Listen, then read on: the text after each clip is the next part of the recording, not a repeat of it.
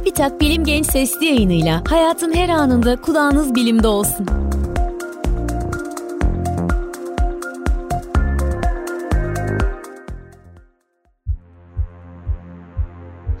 Gençler merhaba.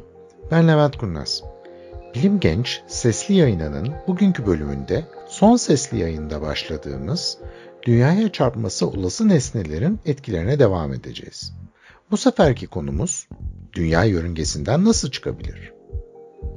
Eminim bu bağlamda benim de aklıma gelmeyecek birçok yöntem vardır. Ama dünyayı yörüngesinden çıkartabilecek olayları kısaca iki gruba ayırabiliriz. Dünyaya çarparak onun yörüngesinden çıkmasını sağlayabilecek nesneler ve dünyanın yakınından geçerek onun yörüngesini bozabilecek nesneler. Bu iki durumda da sanırım bizi ilgilendiren dünyanın olduğu yörüngeden çıkıp güneşten az daha uzakta bir yörüngeye oturması değil.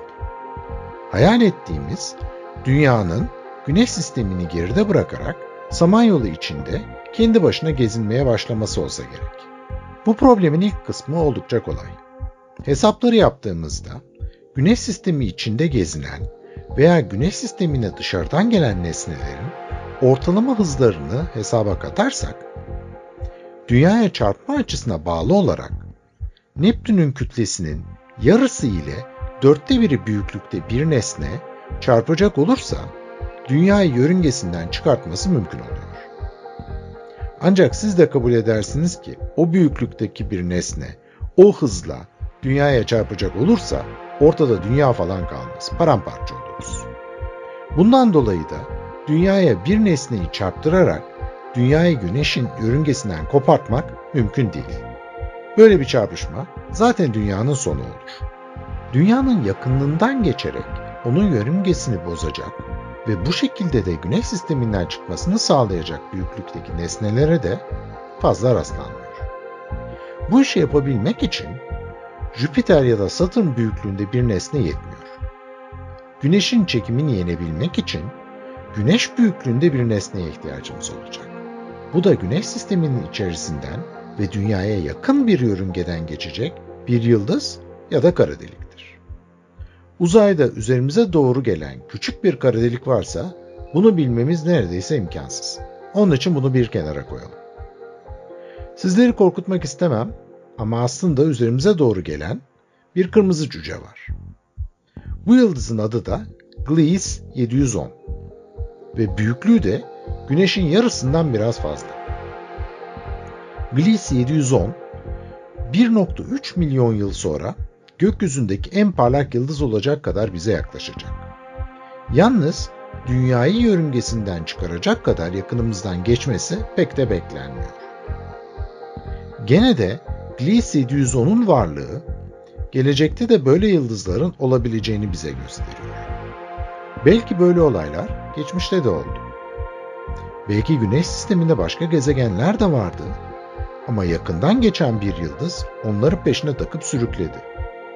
Ya da şu anda güneş sistemimizdeki bazı gezegenleri de güneşimiz peşine takıp sürükledi. Bunu bilebilmemiz çok zor. Peki böyle bir yıldız dünyayı yörüngesinden kopartacak olsa ne olur? Öncelikle bu olayın önümüzdeki kısa sürede gerçekleşmeyeceğini söyleyeyim.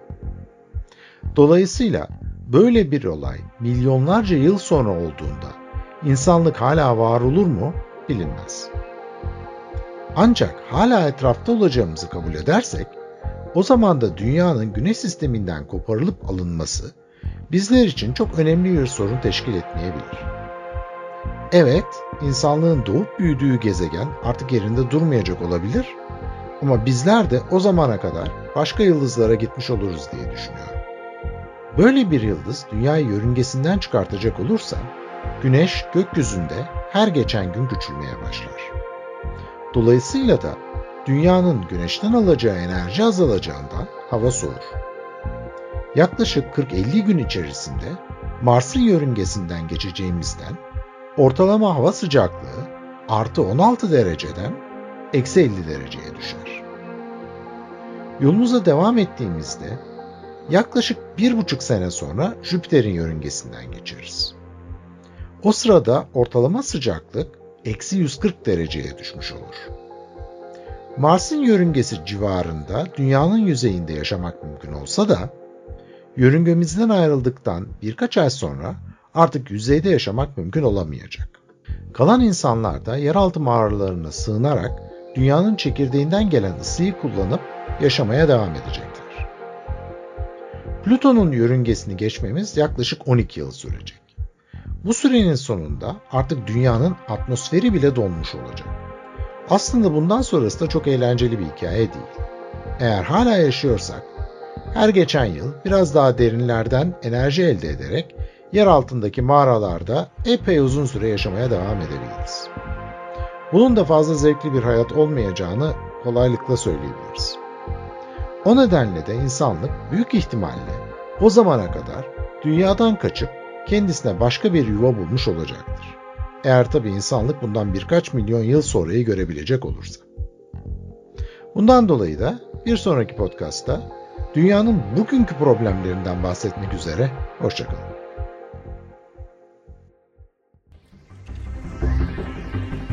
Bilim Genç sesli yayınlarını SoundCloud, Spotify, Google ve Apple Podcast kanallarımızdan takip edebilirsiniz.